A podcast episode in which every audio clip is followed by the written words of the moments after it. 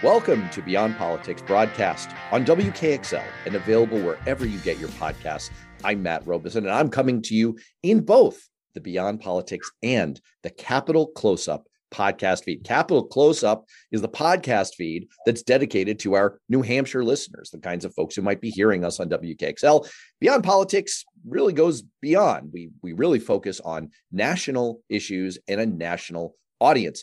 But I wanted today's show to appear in both. And I hope that if you're hearing this, you will make sure to subscribe to both because today we once again welcome back Neil Levesque, the executive director of the St. Anselm's Institute of Politics and the overseer, the director of the St. Anselm's poll, which is one of the, of the truly highest quality polls that I see out there. And our conversations digging into these polls are always really enlightening, really informative. And I'm really excited to welcome you back, Neil.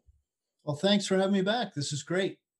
Well, it's it's it's always a pleasure to have you. And look, as I was sort of alluding to a moment ago, the reason that I think that this show is relevant both to New Hampshire listeners and the more national audience that we also reach through Beyond Politics is that your poll is an excellent lens, not just into the mindset of New Hampshire voters, but we find over and over again that it really does track with what we're seeing around the country and that looking at these results really do it does provide insights into sort of the national mood the national trends. And that really stood out to me in this most recent edition of your poll. You started out your, summary of this poll when you put it out as a release by saying your findings show that voters have become, quote, even more pessimistic, which is dragging down the job approval of all incumbents and potentially setting up a competitive election cycle. As always, campaigns and candidate quality matters, et cetera, et cetera. But the point is, you identify the sequence, the, the sort of the cause and effect of what seems to be going on, not just in New Hampshire, but around the country. Voters are pessimistic, and that is what is driving so many of the results on right track, wrong track, approval, and candidate standing that we're seeing not just in your poll, but in other surveys around the country. Is that is that essentially your finding? Yes. So uh, you mentioned New Hampshire, and I think you know New, we've talked about this before. That New Hampshire, I think, is a very good um, litmus test for the rest of the country. So it's a it, it for some reason it really does reflect national uh, trends and numbers.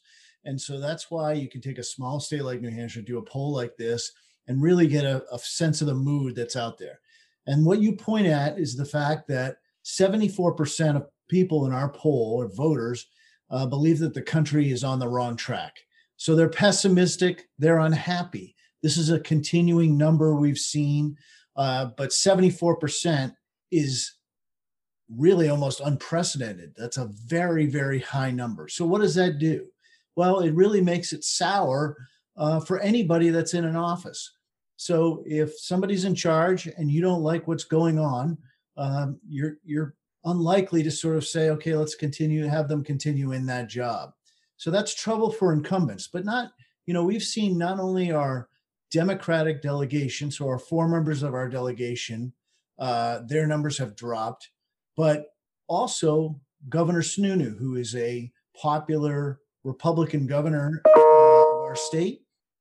His numbers have slightly dropped as well. He is still the most popular, um, highest high elected official in New Hampshire with a 53% approval rating. However, um, again, 74% of people are unhappy. And and the interesting thing that if you dig into these numbers, what you find is that people who who say that they are uh, slightly liberal or very liberal also believe that the country is on the wrong track. Not by much. It's it's a little over half, but it's significant. So half of the people who are liberals believe the country is on the wrong track. And remember that uh, fair or unfair, the president would be described as a liberal or a Democrat, uh, and and they that's the person leading our country, and and they're still unhappy with the direction of the country. It's it's a fascinating number. And it's that in itself, I think, gives the clearest explanation that I've heard so far about some of the disconnect I'm seeing as people discuss poll numbers. Especially, there was a raft of polling that came out uh, around when yours did and, and around the one year anniversary of President Biden assuming office. And the disconnect is eh, kind of a misunderstanding of what an approval rating says. It's not necessarily a clear indicator of how voters are thinking someone is doing on the job, even if the question that the pollster is asking is, Do you approve of the job that President Biden is doing? What voters are hearing is maybe a little different. Maybe it's a distinction without a, a difference. As the as the journalist and opinion writer Matt Yglesias wrote in the New York Times this week, the nature of the White House is that even things that are not the president's fault are the president's problem. And I hear you kind of making that same distinction. If the voters all have common problems that they're really unhappy about it. Before we went on the air, you, you, were saying it's like any other big problem in your life. If you have a massive toothache, you're not going to be happy about anything. And right now we have still the effects of the pandemic, still uh, the the effects of inflation, and so whether or not voters think that that's Joe Biden and the Democrats' fault, it's still their problem, and you still see that reflected in all of the results of your poll. Absolutely. And the president, you know, gets the benefits too from things that he's really not responsible for as well. So it's it's an up and down situation. If the stock market rallies and the president really has not much to do with it, uh, you know, he's going to reap the benefits. It's on day two of his administration, for example. But at this point, he's slipped down to about a 41% approval rating and 58% uh, disapprove. Now, uh, there was a poll nationally by Quinnipiac about two weeks or a week prior to our numbers uh, that had him at 33. I think that that's probably pretty low. I think 41. When you get into the low 40s, you know you're you're talking about Democrats that are solid Democrats and they're going to vote for Joe Biden or whoever is the Democrat no matter what. You're you're at the floor essentially. And, and so that, you know, I don't think it goes to 33. I think 40, 41 is probably the accurate number. Uh, and what we see too with some of these members of the congressional delegation who are Democrats, they're on those low 40s as well. They right. not like they had some massive drop in the fall or around Christmas time where they went from 60 to the low 40s. They've been hovering around those low 40s, and that's probably again uh, the floor level. It's still a dangerous place to be if you're running for reelection. Well, and I was just, it, it jumped out to me that in your poll, you asked eh, as well about the opinion of Donald Trump. And what you find is an overall 43% favorable, 55% unfavorable, which is not that far off from A, Joe Biden's approval rating, and B, some of these other numbers that you're finding among elected officials in New Hampshire. Do you think that those small variations have more to do with? I mean, I, the, the common theme is clearly we're unhappy. We don't like anything that's going on. We're unhappy with you. We're unhappy with you. We don't like the whole thing. Do you think that the variations that you're seeing have more to do with, eh, I haven't heard too much about so and so? Maybe I don't know my own member of Congress as well. So I'm not going to weigh in on this. Or what do you think accounts for those slight variations where Chris Sununu is doing a little bit better, Senator Jeanne Shaheen, longstanding New Hampshire senator, doing slightly lower than that, Senator Hassan doing slightly lower than that? Well, Sununu is in a different thing. So Sununu is dealing directly with COVID, uh, and 62% of voters approve of the job he's done with COVID. So 62% approve of obviously an issue that it may not be number one on voters' minds, but it's certainly on everybody's mind. I, am gonna, I'll, I'll, I'll, take a guess that it's on everyone's mind. Um, and you contrast that to 40% for Joe Biden, same issue and different feelings on how they handle. But getting back to the delegation, one of the biggest things that I've always seen in our polls is that there's always a difference between Senator Shaheen and Senator Hassan's uh, numbers. And in this poll, you see that Shaheen is at 48 48 and Senator Hassan is at 45% positive, 51 negative.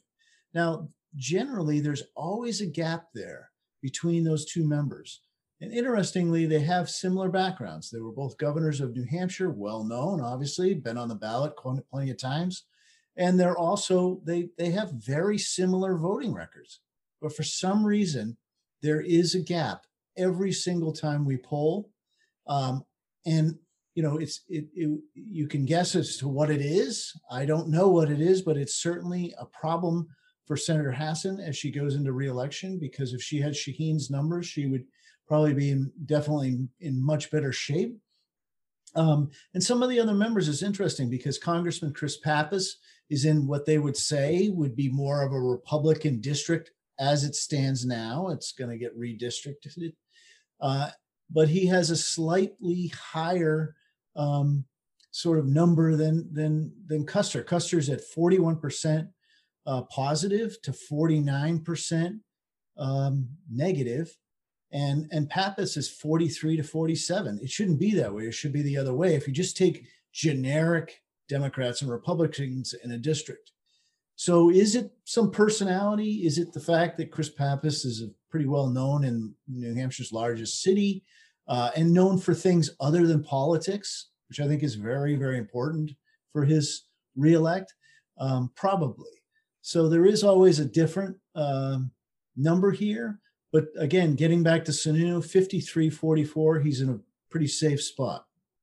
Well, it that those differences eh, that is worth talking about. And I also want to talk about that generic ballot question in just a moment. But that that difference that you pointed out. So for our listeners around the country who may be a little bit less familiar, you're right that Senator Hassan and Senator Shaheen do have, in many ways, a similar background. The difference being that Senator Shaheen has been a known quantity in New Hampshire for longer. She was the governor back in the 2000s and ha- has been a senator since 2008.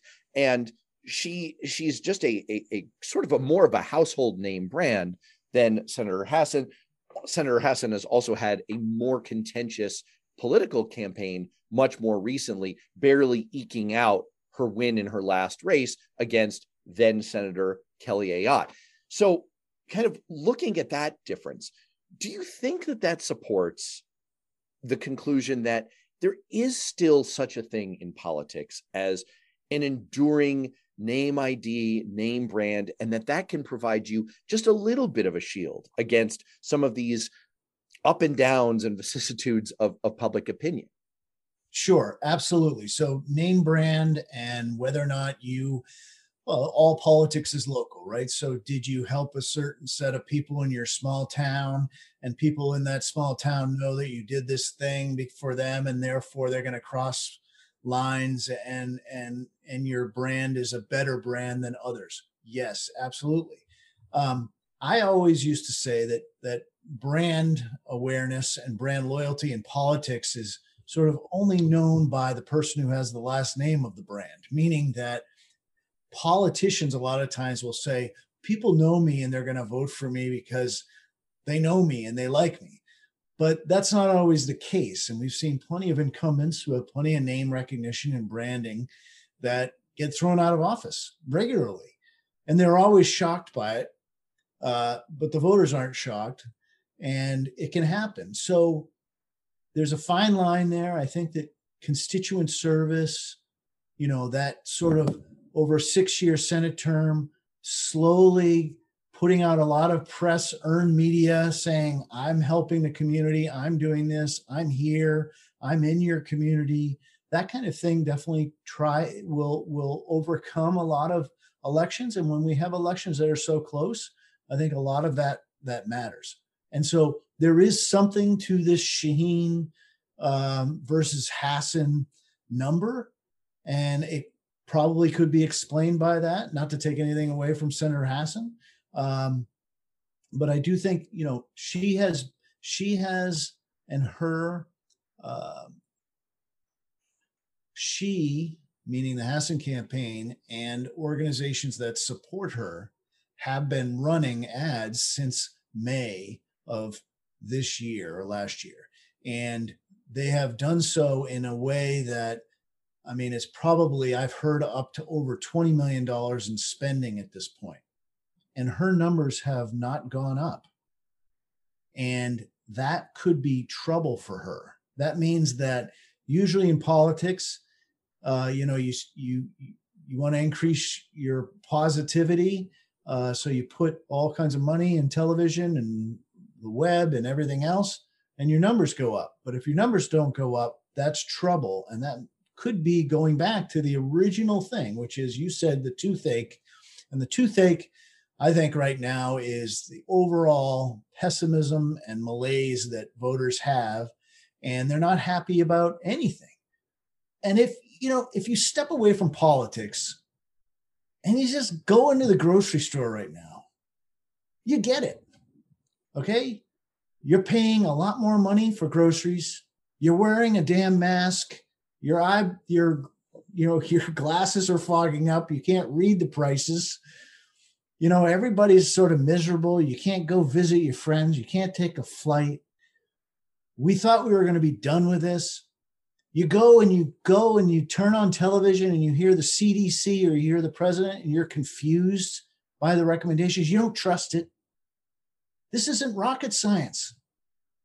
And people are going to work every day, they're coming home and they're like, whatever these people are doing in Washington, D.C., or if in whatever capital it is or wherever elections take place, people are unhappy and they don't feel like people are serving them. So the biggest number here that uh, is affecting a lot of this um, we we do this as economy and taxes or government and and and and spending and jobs but if you add up sort of all that and say it's the economy all of that the number one issue of 39% it's an overwhelming number so 39% have this and what are they concerned about with the economy Right now, we have record. I wouldn't. I don't know if it's record, but 3.2 un, unemployment rate basically is solid uh, un, unemployment. You can get a job wherever you want. Right. It's rock bottom. It's it's it's stellar economic news that that any president would love to have. Uh, this stock market, despite going up and down, uh, consistently sort of goes up. Okay, We're, it's not like we've lost 20% of our retirement account. So, what in the economy is out there that we're unhappy about? Well, obviously, it's inflation. And inflation, and when the president is standing there, fresh off of Afghanistan and what he said at the podium in Afghanistan, and he's saying, we need to spend $2 trillion more and we'll get rid of an un, uh, inflation. I think most people probably say, I don't, that doesn't add up. And that's not going to solve my problem. So who else is going to solve my problems? Well, and you know, to build on that point, even if people don't make the explicit calculus about government spending might lead to inflation. And there there is definitely empirical support for the idea in other polls that voters do make that connection, but even if not, maybe your core point, the original point we were making is is sort of the overwhelming one driving this, which is it, it's it's the explanation from Yglesias. It's this may not be Joe Biden's fault. This may not be Senator Hassan's fault or any elected official, but it's their problem. And voters are unhappy. And I think where the disconnect comes in discussing polls like this and, and in all the punditocracy that's out there is Democrats trying to say, well, there are many things going well, as you just pointed out.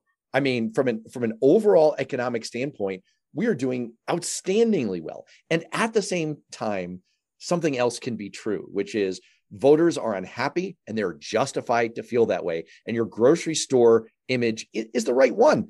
I'm not thrilled with with how the world is going. I'm not thrilled with how America is going. And the very uh, the very bitterness and polarization and anger in politics, even if things are getting done in Washington, which they are, that's still what bleeds through. That's still what I feel.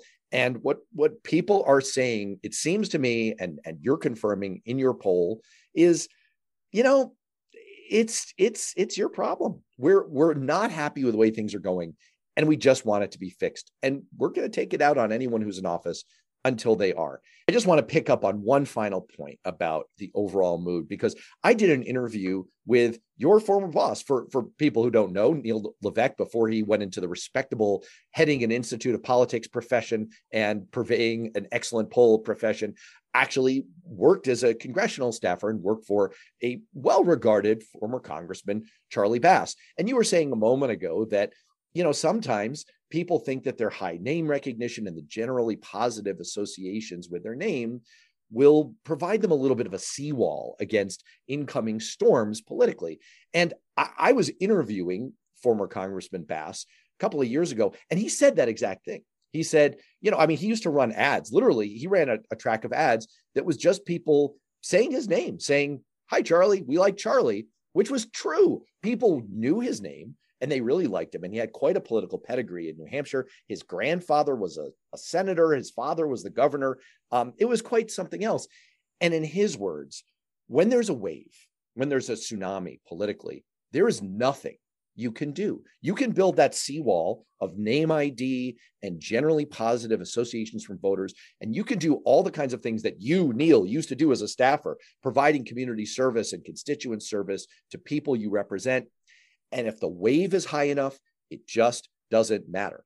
And that long preamble is a lead in to a question to you, which is you point out in your most recent poll that when you look at the generic ballot, just the question of do you as a voter generally favor a Republican or a Democrat to represent you in Congress in the next election? Republicans now hold a six point lead, 46% to 40%, the largest Republican advantage in the history of the poll. So the million dollar question for 2022 is Charlie Bass's question. Is there a wave forming at this point? Do you see the early signs of it? I definitely think that there's a wave forming, and I think that that number indicates that. Uh, just a point to to your previous statement that I probably would still be working for Congressman Bass had we not been defeated by uh, Congressman Hodes, who had a campaign manager by the name of Matt Robison. That so, was later. That was later. I wasn't. I wasn't responsible for this one. 06 wasn't on me, man. It just goes to show that you know in politics we evolve, and it's all sort of you know there's a professional side to it uh, and now we're good friends. So it's uh, it's been great. So anyway, um, I do think that there is a wave. So I do think that there are ways for Democrats to um, get out of this. When we talk about COVID, um, obviously COVID is on everyone's minds. But when you ask people, is it your number one issue? Only eight percent say yes. Oh, that's so interesting. Number one concern but it is a concern, obviously, and it's in our lives. It's really that economy and everything with jobs and the economy and all of that, taxes, it all kind of comes together. That is the overwhelming number. But I think that one of the problems that we have is that Biden, I think, was elected to sort of sweep out Trump.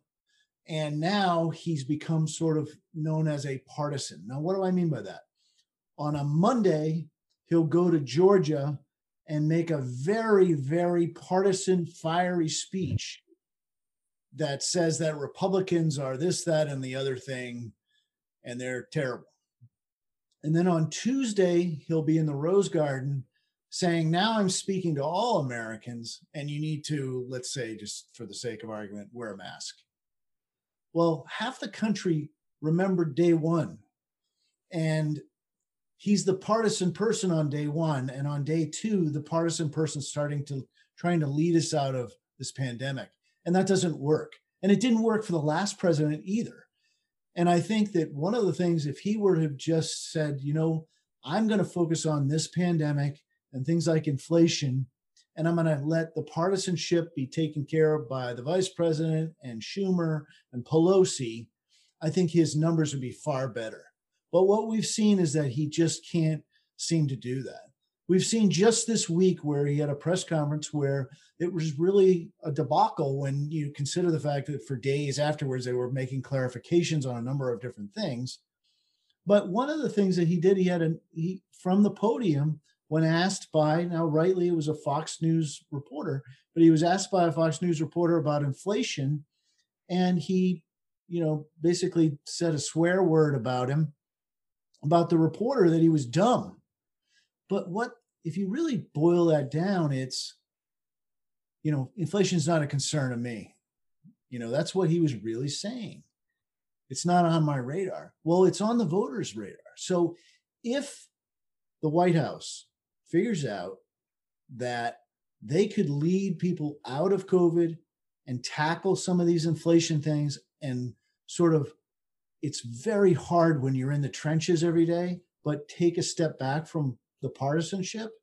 I think they'd be far better off. But I can tell you right now, when you see a number like 74% believe the country's on the wrong track, that's not a good place to be. And it's time to to turn.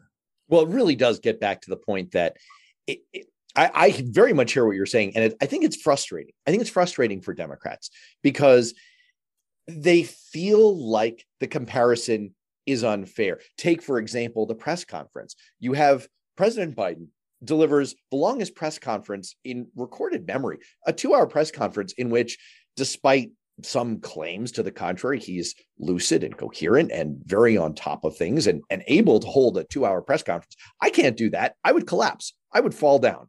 Um, I, I, I may not make it through this show, but he makes it through this. And, and for most of it, he, he does a pretty, pretty solid job.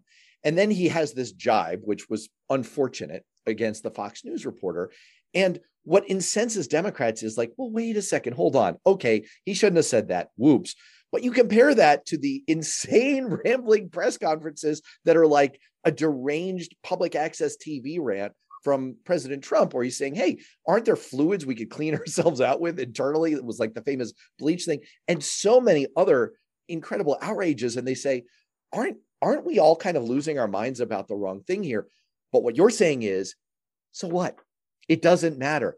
The fact of the matter is, again, I'll go back to the Yglesias quote it may not be his fault.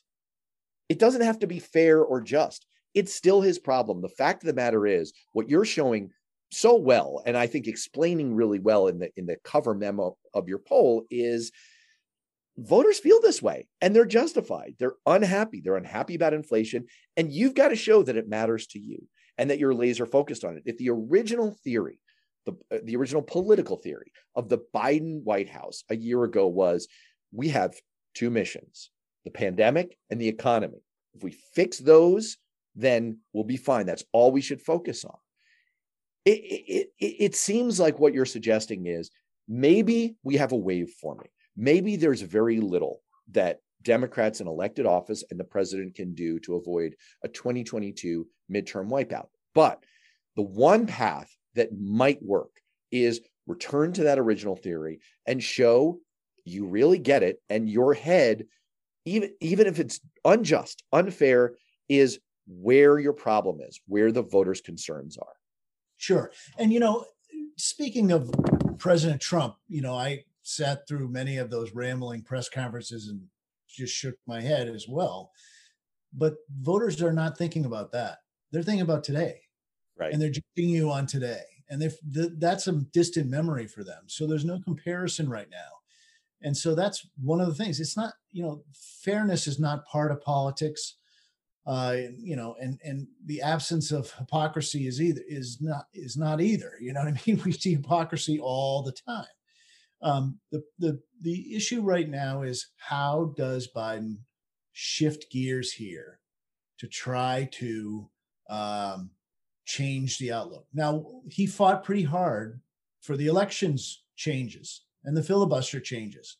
And our polling showed that only 4% of voters thought that was their top issue. But the base of the Democratic Party cares about that. And that's why he was doing it. So again, he's still focused on the base as if he's running in a in a in a primary. And I don't know whether or not it's because you know what what he said in that press conference was he blamed um, his failures on his communication. He said, I need to get out on the road and look people in the eye, and that's what I'm good at. Well, Joe Biden is good at a lot of things, and he's a very talented person and obviously got to the top job. But here in the New Hampshire primary, he did not do very well. And he didn't do well because he wasn't good at that looking people in the eye and going out and campaign. He was not good at that. And so to blame it on communications rather than what are you talking about and why are voters giving you a thumbs down? And that kind of a correction in the White House is a thing I think that can save um, the midterm elections for Democrats. Am I optimistic that they'll do that? No, because you usually hunker down in politics and you sort of deflect all criticism. It's just the way you get. And I think in the White House, that's more prevalent than almost any other place. Well, uh, first of all, to your point, I actually did a, an, an interview with a political scientist who literally wrote the book on this, on this question of is it possible for Joe Biden to go out on the road and sort of sell his vision and his accomplishments to the American people and use the so-called bully pulpit? The answer is no. If you look historically at all the data of this, it never works. Presidents actually don't move public opinion through the bully pulpit. I commend that episode to our listeners. You can find it in the Beyond Politics podcast feed. It was really eye opening for me because I grew up in politics hearing this whole bully pulpit thing, and oh wow, what a what a huge advantage! Turns out, not not really a thing.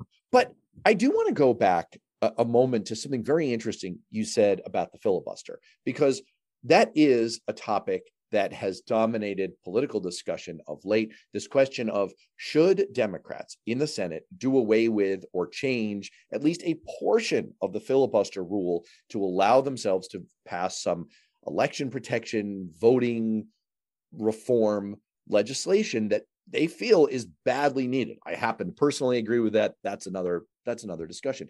You had, I think, a very interesting finding in your poll. Now, I'll caution that we can't necessarily extrapolate from your findings among a sample of New Hampshire voters to necessarily how voters would feel in Arizona or West Virginia, the homes of Senator Kyrsten Sinema and Joe Manchin. But to the extent that we found consistently that your poll is a pretty good proxy and it does track very well with findings that we see around the country, it, it does provide at least a hint of an insight here. What you find in your poll is that when you ask, would you be more likely or less likely to support an elected official that votes to eliminate the Senate filibuster, to allow legislation to pass with a simple majority? It looks at the top level like a very even split. It's it's 41% say, yeah, I'm more likely to support an elected official who does that. 44% say less likely. But when you look underneath that at intensity, you find something a little bit different on each side. And I wonder if that explains some of Senator Sinema and Senator Man- Manchin's approach on this. What did you find? And, and do you think that that does provide some insight? Well, I think that the, uh, to some degree, they're really talking to their bases when when they did this. And um, if anything, I think Sinema and and Manchin displayed the fact that they were in the middle and everybody else was on the other side. Why did the Democrats go so fervently uh, on an issue that they knew was not going to pass?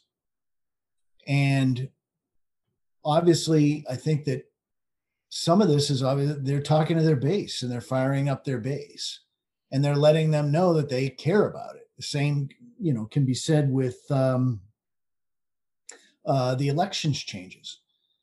Um, I don't know whether or not it's going to bear fruit. I mean, so far, you're again, they're still talking to their bases, and you know, we we we can dig down a little deeper into the crosstabs, but I'm just perplexed by why they ended up pushing so hard for something that was so partisan an issue. Well, and and to your point, I mean, just even just like just a click down within your results, it shows that the people who say they're much more likely to support someone who wants to do away with the filibuster, that's 26%. I'm assured that's mostly Democrats. But the people who say they're much less likely, that's much less likely, are 40%. So to me, what kind of jumped out is this difference in intensity on this issue. And you may be, if you're a Democrat, firing up the base on your side, and maybe there's a good political reason to do that. But your poll suggests to me that you might be paying more of a penalty than you're getting as a benefit in terms of firing up your opposition. Right. So here in New Hampshire, Hassan uh, said that she wanted to do away with the filibuster to get rid of to uh, change uh, the the national elections and and she may fire up more Republicans to drive to the polls, write checks to her opponent. I think nationally, though, you know, the intensity amongst big organizations and donors, as we've seen actually with Sinema, where some uh, some of the big organizations like Emily's List, Emily's List have pulled out of supporting her, or at least threatened to. Um, I think that the big donor universe nationally, the intensity on this issue is probably it's probably their number one issue that they care about. And so, if you're running for reelection to the U.S. Senate, and you have to raise you know, $100 million, you're going to be focused too, not only on New Hampshire voters, and it's not fair. It's everybody does it on both sides, but you're also going to be interested in pull. You can't really pull these national groups, but I'm sure that the interests of the national groups that create a lot of the funding for candidates is front and center on their minds as well. Although it is interesting to me that well, I'll, I'll, give a concrete example for our, um, you know, just looking deeper into into your poll here. It is when you look at Governor Sununu, who has consistently been one of the most popular governors in the country. You across the different iterations of your poll over the last year have shown a pretty steady, slow but steady decline in approval rating. Now, that was from sky high numbers that a lot of governors experienced during the height of the pandemic, where there was a certain amount of rally around the flag. But the interesting thing that I see here is that you say that 45% now say that he's done a good enough job to deserve reelection to what would be, I think, an unprecedented fourth term for a New Hampshire governor. 45% now say it's time to give someone else a chance. Now, you point out that that's without a hypothetical opponent. So you're you're just kind of looking at a, a generic finding. If you are in his camp, do you find this number encouraging or discouraging? I think that it's a sign of the times. The same going back to that 74% number. Now, he still has the highest number when you compare, I, I like to call it um, the Tom Brady effect in, in one's marriage. So, would you like to vote for somebody else? Would you like to be married to somebody else? And my wife thinks of Tom Brady. It's the perfect candidate. Would you vote for somebody else? And that perfect candidate appears.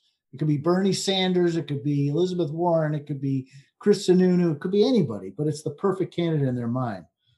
The problem with Sununu right now is that a quarter of people who say that that they're very conservative are not favorable to Sununu. So he's been a, a, a consistent Republican, but it, to some degree, the very, very conservative folks in New Hampshire, a quarter of them are not particularly happy. And I think that that's where his weakness is.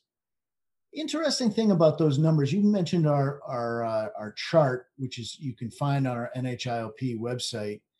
Um, Sununu is high in, in, in the numbers as so the Sununu was contemplating running against Hassan. So the Democrats came out and the Democratic um, Democratic groups came out and spent millions and millions of dollars on negative ads against him. He remained high. And then when he decided he wasn't going to run for the US Senate, those ads dissipated, obviously. He's no longer a threat and now his numbers start to come down. It's almost like that one quarter of very conservative Republicans said, "That's our guy, don't kick him." But now that the they're not the Democrats aren't attacking him, they're now saying, "Well, he's not, you know, the sun god we thought he was." So well, that's a, that is actually a fascinating point to kind of lead into my final question of the of the show although i have to just interject that like you, my wife also is apt to picture Tom Brady as an alternative. Why? Because when a bunch of our friends took her out for a little bachelorette dinner before we got married, they gave her a framed photo of the two of us together, from which they had cut out my head and replaced it with a picture of Tom Brady's. That is wrong, but there you go. You're right. He is the platonic ideal of the alternative. Damn good looking jerk. So, final question. Um, you know, you you make a really interesting point, and I think it, it it does bring our conversation full circle to this issue of right track, wrong track, approval, disapproval, because to some degree there is a, a, a gap there when people are saying to a pollster, "Don't like what's happening. Things are on the wrong track. I disapprove." They're not saying, "But I won't vote for the person on my side." especially in these super polarized, hyper divided times. And so I hear you saying much the same thing when it comes to Governor Sununu that right now when the pressure's off and people aren't being inundated with, you know, messages vote against this guy, they're not rallying to his side and conservatives feel okay. They have permission to tell a pollster like you, yeah, we're not too happy with them right now. But when it comes to election time, when there's an alternative and it's this gal or guy versus this gal or guy, by and large, people are going to return to their political home bases. The question will be which home base turns out in greater numbers. And that's where the advantage would seem to be in the midterm election, clearly with the Republican Party. Does that does that wash with you? Is that is that pretty much what you're seeing? Yes, and that's where that 46 would take a Republican on the ballot, generic ballot, to 40 here in New Hampshire. That's where that really matters, is because you kind of boil out the personality and you say, where where would you go? And right, you know, you may be in the Republican camp, but right now all those independents are sort of saying, which camp are we going to go into? And right now, by uh, you know 46 to 40 in tight elections, that's significant uh, margin. 6% is significant nowadays, especially in a state like New Hampshire.